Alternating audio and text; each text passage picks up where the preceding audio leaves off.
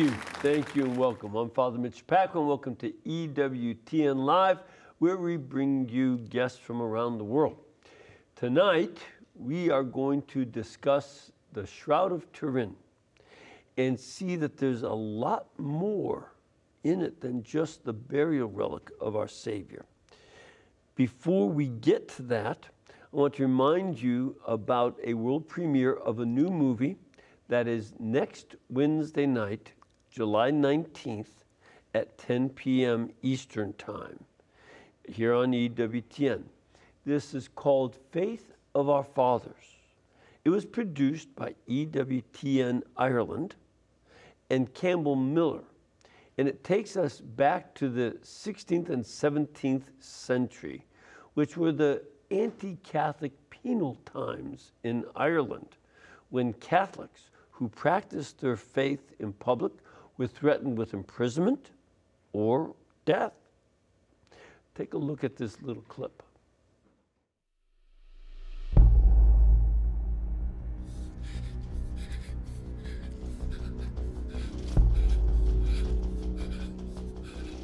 It is hereby declared that every Irish man, woman, or child in every town or village in this country who professes or practices the forbidden Catholic religion, protects its leaders, or encourages its followers, will feel the punishing weight of the crown upon their head. I hold my office to crush the Church of Rome and its idolatrous superstitions. Seek and ye shall find, men. It's me, Owen! Save yourselves and run! Where is he? Please, sir! Please, sir! Where's the priest? Please, sir! Please, sir! Just leave us alone. Don't you touch my children! Don't touch him!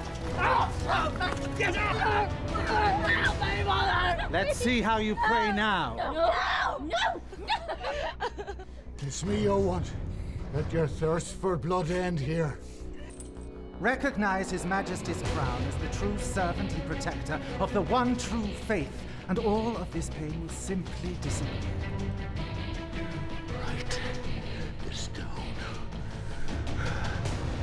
John of fresh siller Jira wine. Is sagard Cassia enoch. And tahar Shanu Lachlan. A ton of a tar!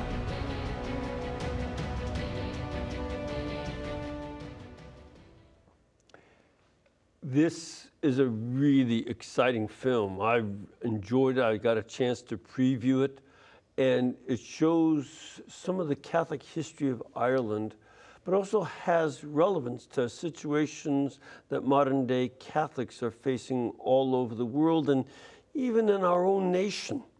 Remember, not too long ago, the FBI office in Richmond was warning about Catholics who go to Mass in Latin and are pro life.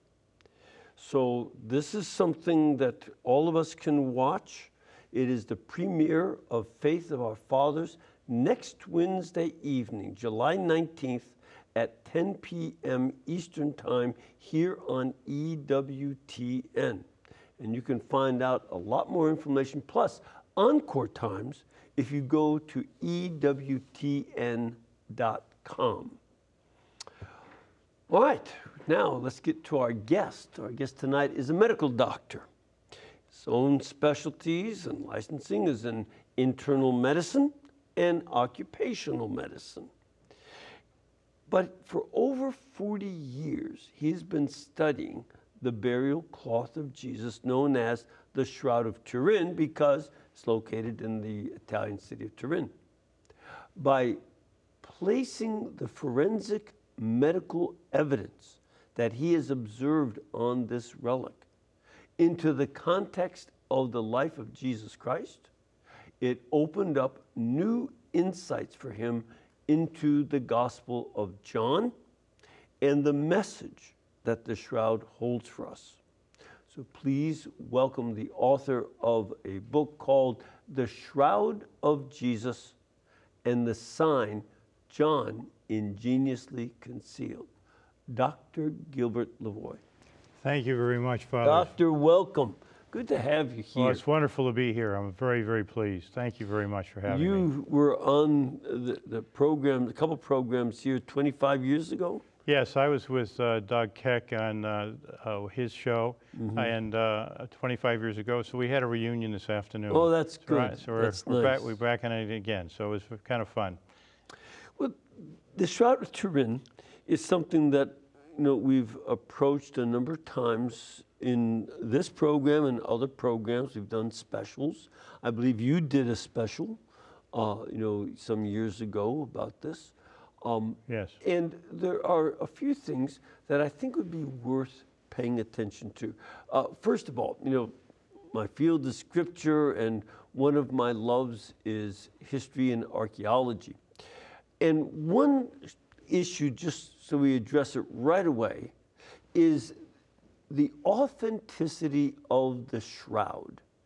Is this something that is, you know, sensible to say is the burial shroud of Jesus Christ, just based on archaeology and such? Sure. We, uh, in- thinking in terms of carbon dating, I mean, people have said that the shroud is a 14th century artifact. Right. However, uh, uh, the, we, recently, and a paper came out in uh, 2019, basically looking at the statistics of that, of, of the work that they had done back in Mm-hmm. 1989, 88, and they found uh, that there was a problem there, so that's, that's not stable, that's not considered a, There's, a there's good a test problem. anymore. There's a problem in the research. The research, actually, yes. the- in the, right. So, uh, right now, there's some really very interesting data that has come up in 2002. Uh, The, uh, uh, Lemberg, who's, a, who is a, uh, a textile expert, when she, she did the, uh, the rep, uh, repairing of the shroud in 2002, and when she looked, there's a strip that goes along the entire length of the, of the shroud, and it's just a, it's just a, you know, a few inches wide, but it goes along the entire strip. And when she examined that, she noticed, she took particular attention of the stitch, where we know that that, that strip is actually, uh, was put on there when the shroud originated because it's the same cloth. It's a herringbone weave, and we- so we know it's the same cloth. So when she did that stitch, uh, she studied that, and it's remarkable that uh, uh, she's also a historian with regard to uh, ancient linen. And so it was found that that stitch is identical to a stitch and unique to a stitch that was found in uh, Masada in uh, Israel, which is a, a town that was destroyed uh, by the Romans around uh, 72, 73 AD. So that, uh, so the one who person that did that stitch, uh, it was done in it was done in Masada, and we and and we want to we basically can associate that with the shroud itself because Masada is only about a, about uh, about maybe two to three days walk to Yeah. uh, to Jerusalem. So that, from an archaeological perspective, that's really strong data that cannot be ignored with regard to the age of the shroud. Also, we had the pollen spores, whatever, and that uh, that brings the shroud not only in Europe but brings it right into Jerusalem. So with that information, we really have good data that the shroud is.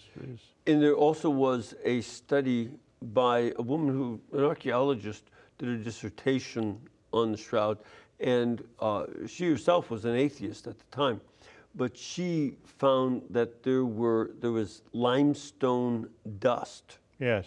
in the shroud, and one of the characteristics of limestone is that there is another chemical in it that acts the way our fingerprints. It's it's strontium, and the levels of strontium identify the limestone the way a fingerprint identifies us.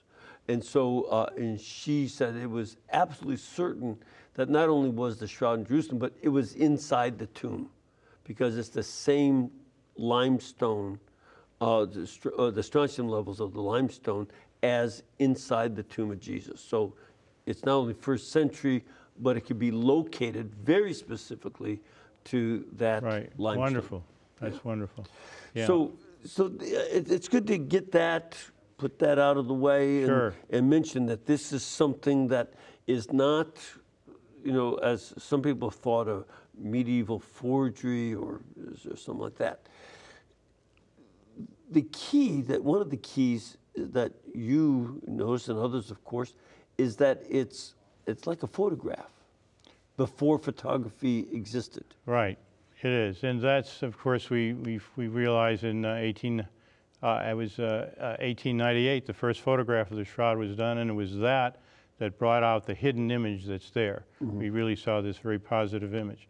And for those that don't, that don't understand or don't know about the shroud, the shroud is four, a cloth 14 feet long, three and a half feet wide, and upon that cloth is a naked, a naked man, the back in front of him, and uh, he has all the wounds upon him that we find in the Gospel of John regarding crucifixion and, and uh, scourging, etc. And because it was 14 feet long, the it is able to wrap around Right. and you know go over the, so that both sides of the man are visible on the shroud, and it's uh, a photograph. Right, and we, what we really have on there is a, a man was crucified, he was taken down, and he was placed on one end of this long cloth, and uh, the other end was placed over his body. Um, but what we have also is we have, I, I was very much interested in the, uh, in blood marks, um, and uh, Yeah. uh, with- and I looked at blood marks over the years, and uh, I started actually as a skeptic, and I re- but well, I discovered a, particular blood mark that fascinated me, and I came to realize that there was truly a crucified man under this cloth. Uh, it was an off-image blood mark that I saw, and I discovered uh, that uh, the, the, the, it goes down the arm and it goes right off of the image at the left elbow. And uh, so I put that cloth over me, uh, the, the full shroud I had, and I found that, that uh, the, I, had, I studied it and I, we did a, um, uh, a transparency over that cloth and put a, um, uh, drew the blood mark out. And then I took that cloth and put it over a volunteer. And as in doing so, the, the blood mark sort of disappeared. It was sort of it wrapped around and draped around to the side. In other words, that trying to discover where that blood mark was, the, the cloth draped over the side of the individual, and then I took that cloth and put and wrapped it around the arm and found that the um, the blood mark occurred when Jesus was crucified. He was laid, he actually landed up in this position, and the blood came from the wrist, went down the arm, and then around to the elbow, and then dripped from the ground. And so, with that, we know for sure that Jesus was crucified, and also we know that it was definitely a crucified man. that was three dimensional man that was draped around.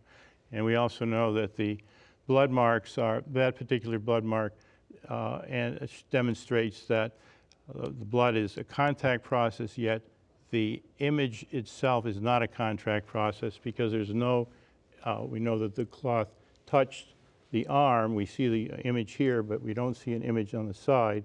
Therefore, the, uh, we know that the cloth touched blood, touched the blood, but there's no image there. So therefore, the image is not a contact process. Okay. And this, uh, uh, because again, one of the theories when, it, when people were saying it's a, you know, medieval forgery, one theory was that it was a metal statue of a man that had been heated and that the image came from that heated metal uh, image of Christ.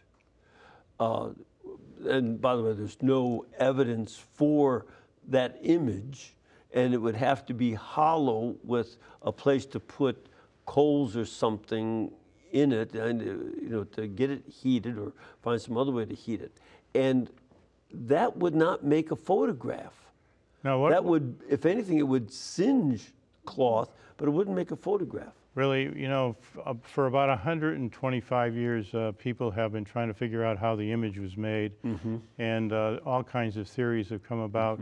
And the reality of it is that none of them uh, have re- reproduced the shroud as we see it at the microscopic level. Right. The the the the image is really uh, uh, uh, very superficial, and it only goes down one, one or two fibers deep, and those fibers are less than half the diameter of the hairs on your head. So it's really impossible. It's not man-made. It's not a natural event. And, and how much paint did you find in the shroud? There's no paint. No paint, exactly. No paint. No dyes. No, no. That was a trick Absolutely question. not. Right. Right. But yeah, exactly. there- there's no, no paint, no dye, nothing Right, like that. exactly, exactly. This exactly. is, this, uh, and the more that we have scientific examination, the more authentic this appears. Now, this is, you know, all very important, and there's so much data in your book. Um, but there are some incongruities that you know show up that you help to make sense of. First of all, uh, one thing that you mentioned you develop a lot. In fact, I found your book helpful as I was praying my rosary, the, the Sorrowful Mysteries, and as I was reading over your book, it helped me to imagine Jesus being scour- scourged at the pillar uh, and uh, crowned with thorns in particular.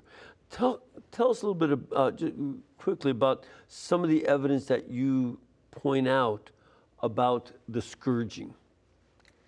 Well, with regard to the scourging, there's, um, uh, there's, it's, it's, it's really uh, very, very interesting.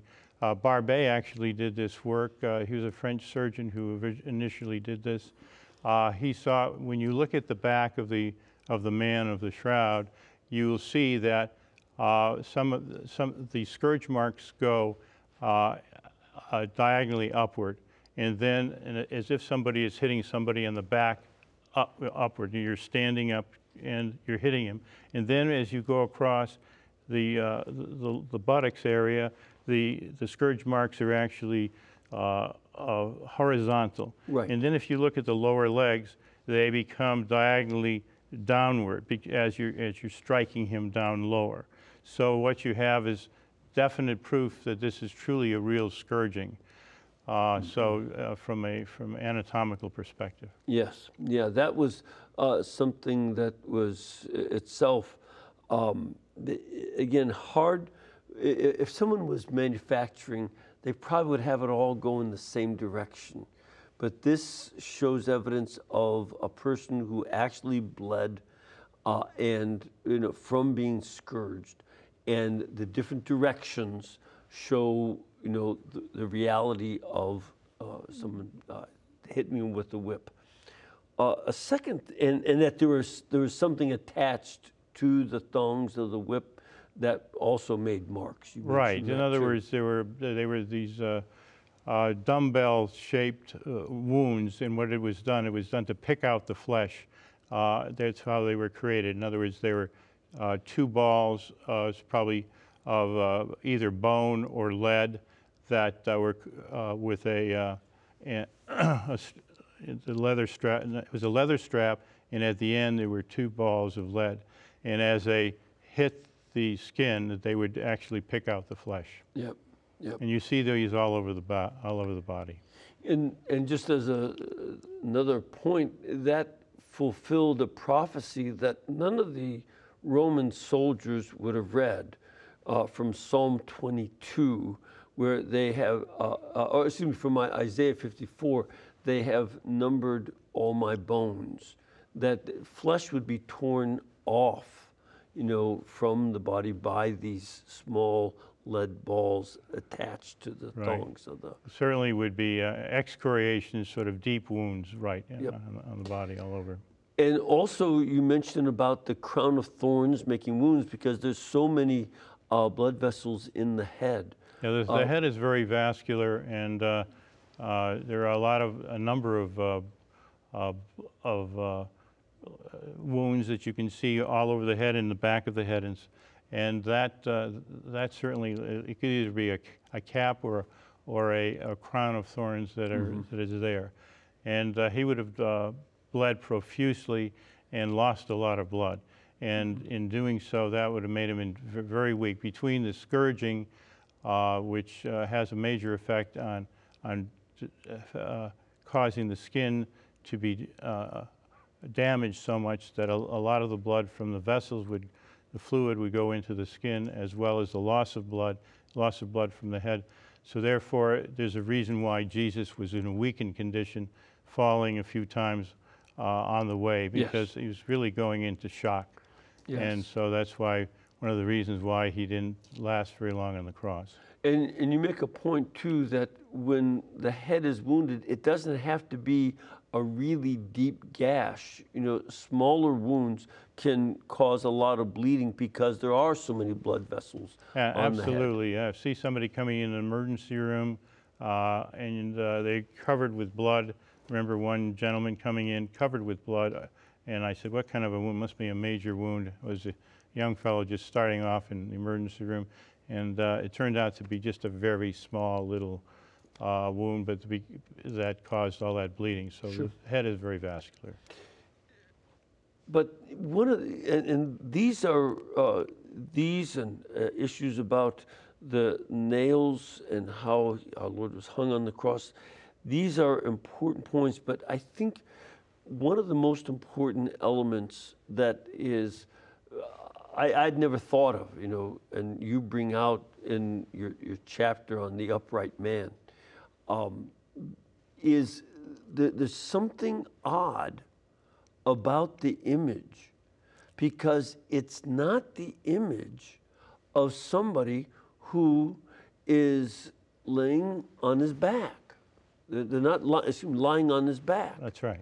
That's right. This, uh, why would you say that? Why is this not the image of a man who's dead on his back? What, what is it that you saw? Well, uh, I thought for years that he was lying on his back, and Sure. so does everyone else. And uh, Right. any kind of sculptures around the world, uh, everybody has him laying on his back, and I was I was part of that.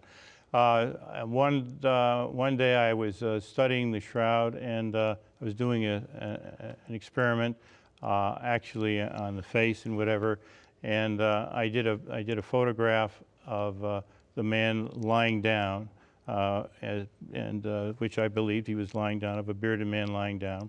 And I also did a photograph of my same volunteer sitting up at the dining room table. And uh, anyway, when I, when I got the photographs back, I was it was the day when we had negatives.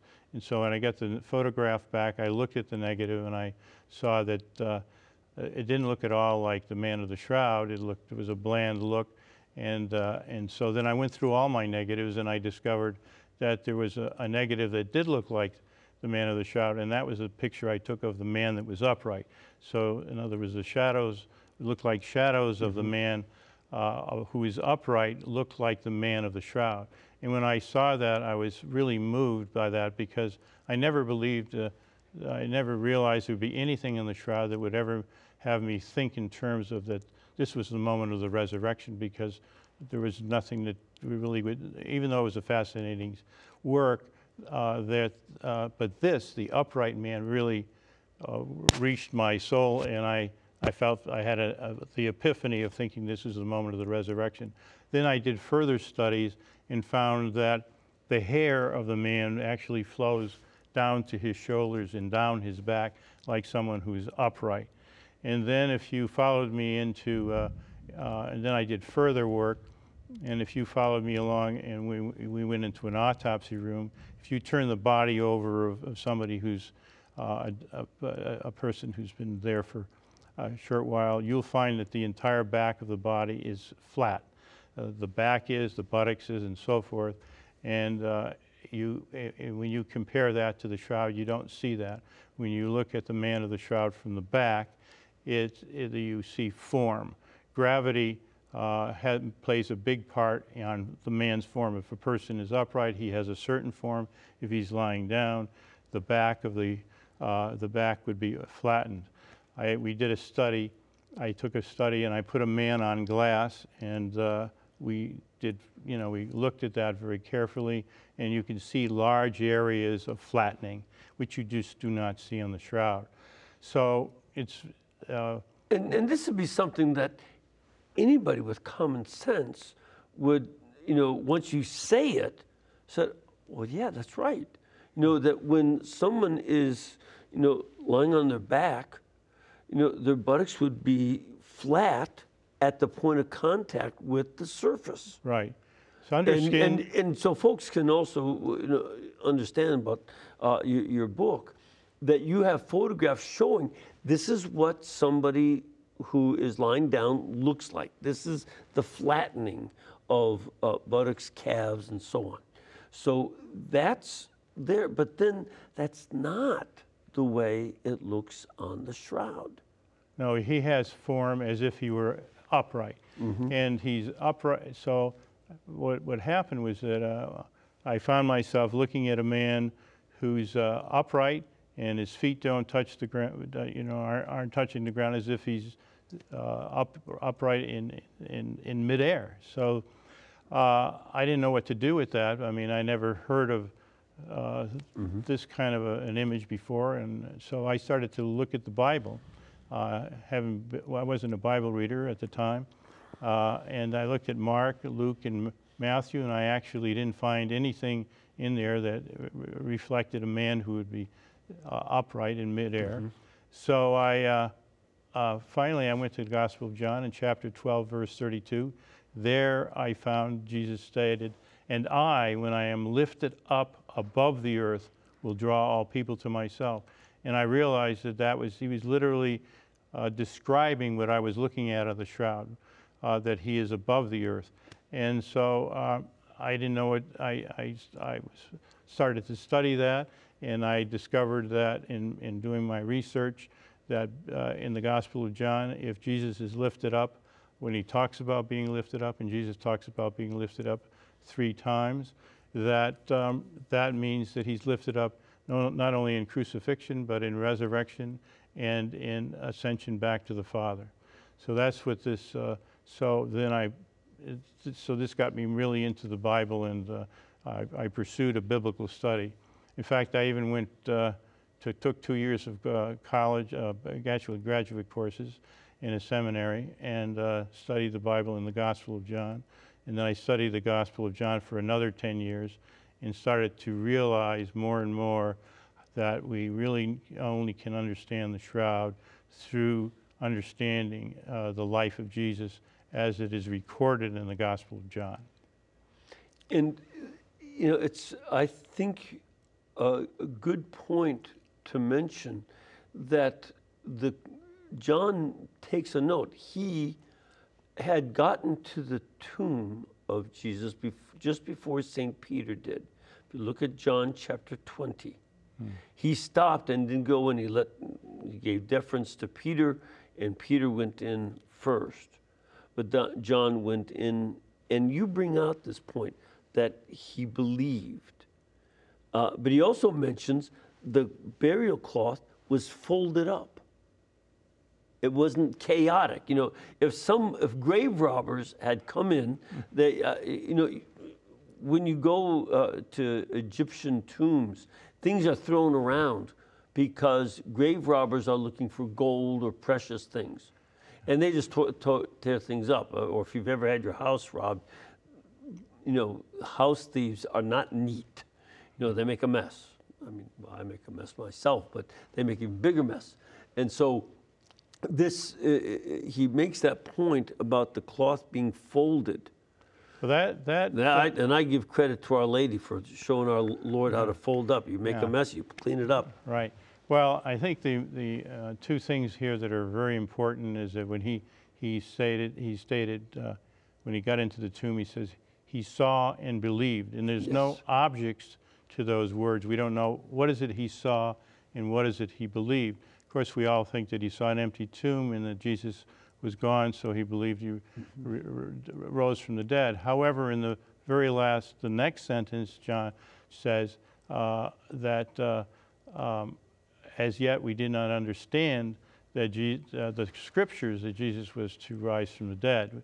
And so basically he's, he's, he's saying we don't understand, we don't know that he's, at this point in time, we don't know that he's risen from the dead. So uh, why does he do that? A lot of, a lot of, a lot of studies have been done on that sentence. But uh, so what is it he believed and what did he see? Well, we know what he believed throughout the entire Gospel of John. He believed that Jesus is the Son of God. Uh, and so, what did he see? And in, in my research, I found that John points to the death scene of, uh, from, of, of Jesus when he describes everything about Jesus up on a cross. And he, everything that he describes is what we find on the shroud. So he really is telling us that this is what I saw. And, uh, and then what, uh, and then finally, he brings us to uh, another story of the temple story, which, uh, where Jesus comes into the, um, into the temple and he, he, he throws over the money changers, whatever. But he says something there. He says, when, uh, when he comes in, he says, Don't make my, I'm paraphrasing, don't make my, my father's house a marketplace.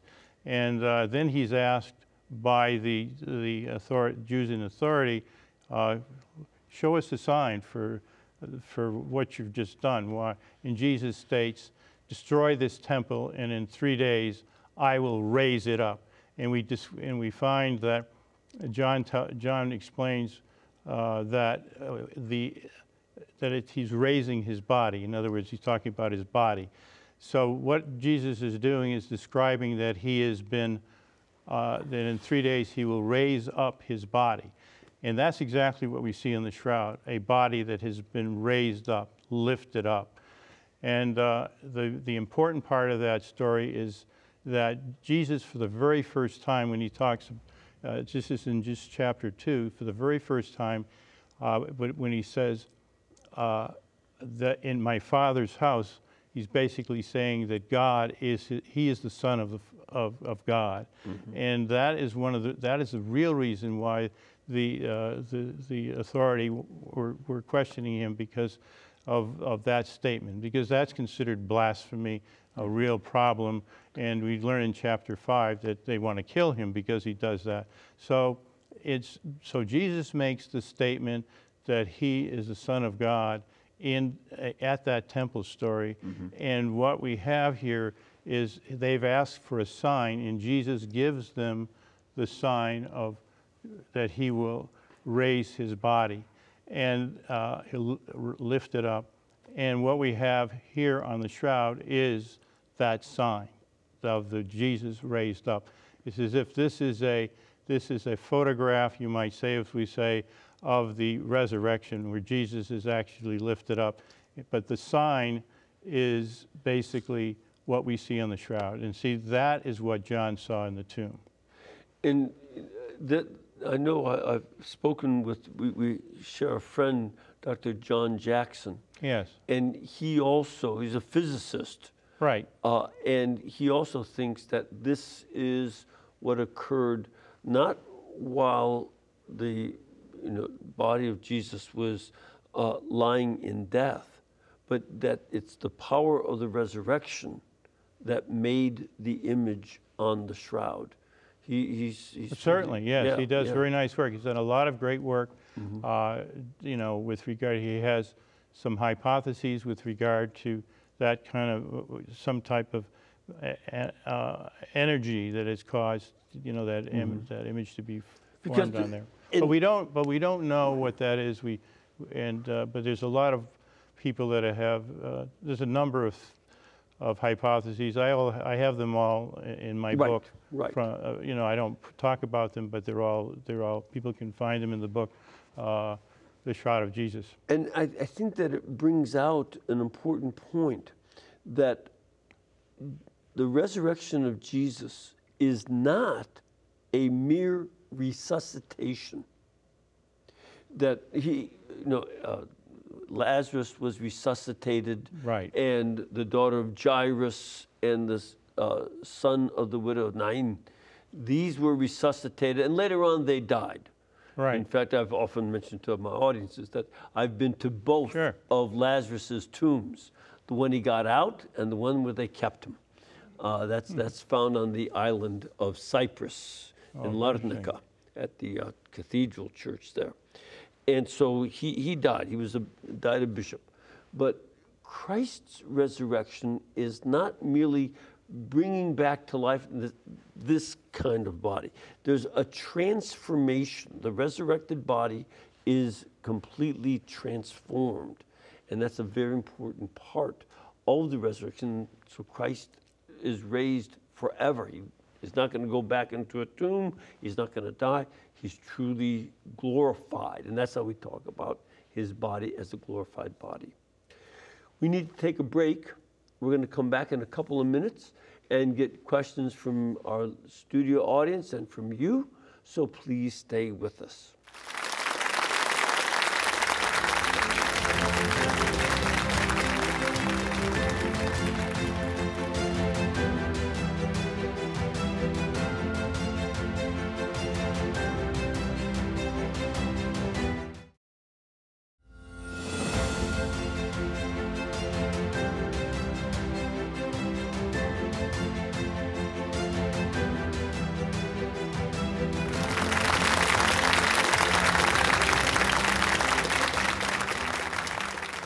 Right, welcome back. Um, we are speaking with Dr. Gilbert Lavoie, uh, MD, and he is the author of a book entitled The Shroud of Jesus and the Sign Jesus, John Ingeniously Concealed. This book is available at EWTNRC.com. It is item number 8861. 8861. And it's not only filled with great information, but I think it will help with certain reflection and meditation on the Passion of Christ, but also on these passages in the Gospel of St. John. And to take time to pray and understand the importance of the resurrection of Jesus our Lord more deeply. This is very, very important. So, a very helpful book. Ready for some questions? Absolutely, sure. Let's start off with a caller. Christine, you are calling from Boston. Yes. What can we do for you today? Uh, hi, Father. Uh, my question is for the doctor. I read the uh, doctor. I read your book many years ago, and you indicated that the man in the shroud must have had white hair because the first negative in 1898 showed a man with white hair. But to me, it's always looked like it's a piece of white linen cloth that might have been tied around the man's head, and that it's not really hair after all. What do you think? Well, we see, we definitely see the, uh, uh, his hair. And uh, as far, I don't, I don't, uh, what you do is you, it, when you're writing and progressing and studying the shroud, uh, I have, uh, I, I don't discuss the color of his hair in this, my new book. Uh, and, but it's, it's, it's an interesting thing to go back to. Uh, but I, I'm, uh, it's not one of the points that I make today. Uh, it's, as, as you go along, you learn, and it's a process. So, uh, but what you're seeing on the shroud is not a cloth, but you're really seeing his hair that falls forward uh, right down to his shoulders and down his back. Like uh, uh, just uh, any person with long hair, when they stand up, their hair falls naturally down, and uh, when they lie down, uh, it falls back, and it's it's it's it's actually it's flattened in the back, and it falls backward. But we don't see that on the shroud. We see that a man whose hair falls to his shoulder and his feet do not touch the ground. That's what we see. And one of the things that you do in the book is you have photographs of uh, a a person with long hair, I believe it's a lady, Right. who has long flowing hair about the length of the man in the shroud, and that when she when the lady is lying down, you see the hair fall off to the toward the side, Right. as it would with anybody. Right. But that's not in the shroud. It's clearly falling down this direction, Yes. like would happen when somebody is standing, Exactly. not when they're lying down. Exactly. Yeah, that's very important. And also, uh, if you're interested, there is a great website that any of you can go to, uh, you can see very detailed photographs of the shroud. They were taken by Vernon D. Miller in 1978. And that website is shroudphotos.com. Shroudphotos.com. And that would be something that as you read this book, you can also look at those photographs and get, you know, high quality uh, uh, photographs there. Right. We were very fortunate. I was very fortunate to work with uh, Tom D'Muhala, who had Vernon Miller's pictures, and I knew Vernon Miller very well. Nice. And we worked together uh, uh, several years to get those photographs out, you know, on that shroudphotos.com, and uh, they're there for the world to to see and have. Uh, they're very, they're very, very, uh, they're fine photographs that uh, they're so, they're with good resolution, and you can there's so such good resolution that you can take them and have put them up in your wall in the in the living room in certain Sure. pictures. So it's it's for the world to have and understand. So they're and they're for free. And something about that that I think is related to the way you, uh, something you mentioned with in answering Christine, and in your book, people can look at the evidence themselves, That's right. the, That- and and check out the points that you make with these photographs and see this is the evidence that we have, and this is what we can look at. Right. uh, Thank you for mentioning that. Uh, We have about 80 photographs in the book. Right. And they're all there for people to look exactly what you're saying. Look and see for yourself. And really, I over the years I've come, and it's 45 years now. Uh, I've come to realize that God has created this cloth and this image for everybody to see, not just physicians or physicists or chemists and so forth to understand, but for everybody to understand. And the book is written for, for everyone, so everyone can come to their own conclusion of what the, the, uh, uh, regarding the image uh, on the, of the man of the shroud. And uh, this is something that um, uh, I'd like to point. I don't know if he's watching or will hear this on radio, but I had a uh, an email for on the radio program last week, and the gentleman was asking, why don't we have some physical evidence, and about Christ? And I think this would be a book and an object, the Shroud of Turin, that you could look at and say, I still will need faith, and because faith is a gift from God to enter into a relationship with Christ. But for someone who is looking for physical evidence of the reality of Jesus Christ, this is a great place to start. Let's take a question from our studio. Ma'am, where are you from? Albuquerque, New Mexico. Nice, and it's a beautiful town. What, uh, what can we do for you today? Yes, I'm so blessed to listen um, from um, your testimony. And uh, through God's grace and mercy, I believe that uh, really the Shroud of Turin is the, the living evidence testimony that God is light, because only through God's light can produce this wonderful Shroud of Turin. Yeah, the, the, the image uh, would be coming from the light of Christ. Yeah. Okay. Thanks. Thanks. Do, Well- do you have any comments Well, on I that? think that's I think that's a wonderful comment. Uh, first, though, I have to say that you've just uh, uh, actually uh, uh, said something that my mother said many years ago. Of the very same words, uh, uh, this shroud came from light, God's light, and uh, it's a, it's very interesting when you when you study the Gospel of John, you find out that Jesus calls himself the light of the world, the light of life. So, so uh, you know, there's, uh, we don't know how this image was made. Uh, and uh, uh, from what Jesus is telling us, that he is the light of the, the light of the world, the light of life, that certainly uh, we have to consider the fact that this is really not, uh, this, th- this is really an image that's not made by human hands. It's not a natural event. It's actually a supernatural event.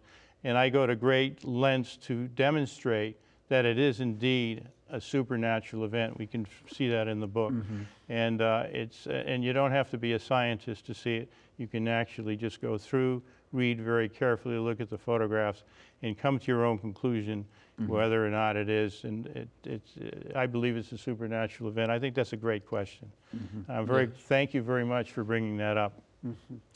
And this, you know, it- it's interesting how uh, this light o- of Christ that can make this image is a light that is needed because the point that our Lord makes is that He is a light in a world where there's a lot of darkness. There's there's a lot of problematic situations in the world.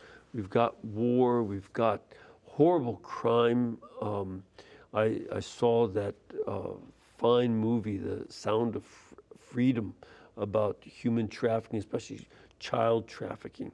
That's one of the most dark and evil realities, but it affects 45 million people. It's terrible. Yeah, terrible. it's horri- uh, not as victims, not to mention all the people participating Right. in that darkness. Right. You know, uh, hundreds of millions of people, and uh, to to see that this light of Christ can shine in a, the darkness of the world, um, and produce this bit of evidence for us to help call us to say, all right, we're going to follow Christ the light.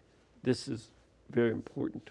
It, it is important, and to have this this image, this image uh, that the, that God has given to us, I I, um, I I like to say that all you need is your mind and your eyes, and you you can see that God is actually communicating to us through His Son's cloth, through the blood on the cloth and the image on the cloth, and the image uh, uh, represents. Uh, an event, uh, the most central event in our faith, the, the moment of the resurrection and ascension back to the, back to the Father.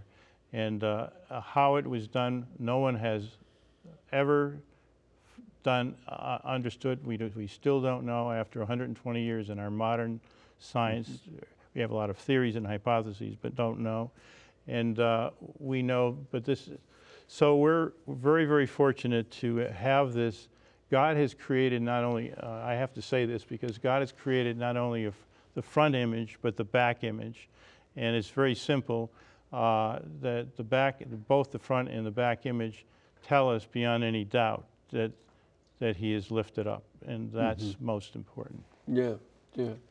When a, a question I've gotten uh, a number of times over the years that you uh, address is the issue of uh, so many crucifixes portray our Lord having the nail through his hands. Other people talk about uh, it happening, needing to happen through the wrist. What does the evidence of the shroud show about the nails in the hands and feet? Well, first of all, uh, again, uh, Barbet, uh, he's, I consider him uh, my mentor. He was a physician. Uh, it was the first book I read on the shroud. And uh, he, And he what was the title of his book? uh, a, a doctor at Calvary. exactly. And uh, he, uh, he, did, he, he lived in the 30s, he did his work in the 30s and 40s, 1930s and 40s. And um, he, did, he used cadavers and he put nails through the palms of the hand, and the weight of the body would just tear through the flesh. But then when he put it, you know, through the wrist, he called uh, the bone, the bony ligaments, the bones and the ligaments of the wrist would hold up the body. And the other thing that he noticed when he did that, he, being a surgeon during that period of time, that uh, he had to amputate, you know, an arm or whatever. When he noticed that uh, he would uh, put a nail through the uh, sort of almost a living flesh. It had to, the, butt, the, the arm had to be removed, and he on, on a number of occasions would put the nail through the wrist, and found that the uh, the median nerve was uh, activated, and and the thumb went inside the palm of the hand, leaving four fingers and no thumb, and that's what we see in the shroud: four fingers and no thumb. So this is a you know uh, just a, an anatomical finding that we uh, that uh, an artist wouldn't wouldn't think of. Mm-hmm, mm-hmm. And uh, this, uh, yeah, I think that uh, you, you know, don't see the portrayal on the shroud as it would be in most of Christian art. Uh, so that again, it's it's not a product of traditional imagination, but it does fit anatomically. So it so about where on the the Yeah, it would be right, you know, right. right right, here where the wrist right, meets. basically the wrist, right, where the wrist meets the, you know, where, where, the- as you fold the, your wrist, it's right, right in there, and right in that fold, that it goes, goes right through that fold as a wrist like this. Oh. And you know, Roman soldiers um, may well have done a number of crucifixions. Crucifixion was a punishment that was given to non-Roman citizens. Uh, Roman law didn't let citizens be crucified; they were beheaded, but the uh, or uh, otherwise executed. But uh, non-citizens and slaves were crucified because it was a more humiliating and a more painful form of death, and that would that's another element that you bring out too. This was would have been extraordinarily painful. Right, very, very painful, because you're going in through the median nerve, it's a tremendous amount of pain going through the wrist, yes. Yes. It's, uh, you know, absolutely. So I, uh, I think uh, there's, uh, there's so many, there's, uh, there's a lot of detail in the, in this, in the book that uh, talks about all the wounds and uh, the wound at the side, uh, the uh, fact of blood of water coming out of the wound, all those details are, are found in the books. It's very, so I actually go through uh, the gospel and I bring out uh, and, and compare it with the shroud and, uh, and, and try to give medical reasons why we see what we see. That's uh, something I'd also like to bring up. Uh, uh, meant we were talking earlier today. Uh, I was going to mention it. You know, Saint John and the Book of Revelation both cite the prophet uh, Zechariah that um, they have pierced my side. Um, and you know, and where, where it talks about it, uh, or better yet, not that one. The they shall look upon him whom they have pierced. Right, and John, right. What's interesting is That's that what we in- have today, is that Right. we are looking upon, on, on. right on him On whom we- pierced. we have pierced, But right. in the Hebrew text of that passage in Zechariah, it doesn't say, they shall look on him whom they have pierced. In Revelation chapter 1 and in John chapter 19, it says they shall look on him whom they've pierced. Hmm. And that's in the Greek translation of the Old Testament. Hmm. They shall look on him. In the Hebrew, it says, They shall look, the Lord God is speaking, and the Lord God says, They shall look on me whom they have pierced. Fascinating, wonderful, exciting. And this could only be possible to be fulfilled. And I've, I've checked, I cannot find any textual variant except the, the uh, Greek translation of that passage. But there are no Hebrew variants. All the texts say, they look on me, and this can only be because God chose to become flesh in Jesus Christ being pierced on his side fulfills that prophecy as well. Doctor, thank you very much for being with us. Oh, thank you for writing this book as well. And I'd, in honor of this, I'd like to bless you all with a relic of the true cross. May Almighty God bless you and keep you and bring you to the salvation Jesus won by dying on the cross and rising in glory in the resurrection. God bless you, the Father, the Son, and the Holy Spirit. You know, we can bring you this program, the movie we're doing next week, and all the other shows we do only because this network is brought to you by you. So we ask you to please keep us in between your gas bill, your electric bill, and your cable bill. and we will be able to pay all of our bills too. God bless you all and thank you.